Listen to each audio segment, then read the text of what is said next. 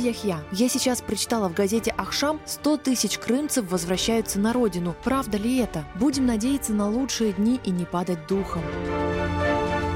Дом еще не готов, но я прошу тебя, все равно приезжай с детьми. Я работаю, скучаю по вам, каждую ночь вижу во сне то тебя, то детей. Ладно об этом, переживем.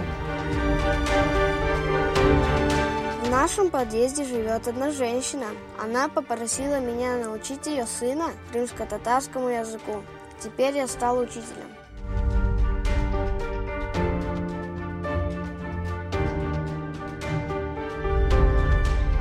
Письма. Мектублер.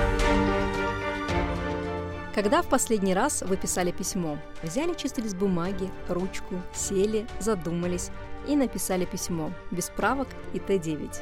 Я помню это ощущение, когда написанное письмо перечитываешь, потом складываешь, потом кладешь в конверт. Вы слушаете подкаст «Мектюплер», что в переводе с крымско-татарского означает «письма». В этом подкасте мы будем читать письма. Не свои, а чужие. Нам удалось найти просто потрясающие истории, в которых, как в зеркале, отражается эпоха и судьбы людей.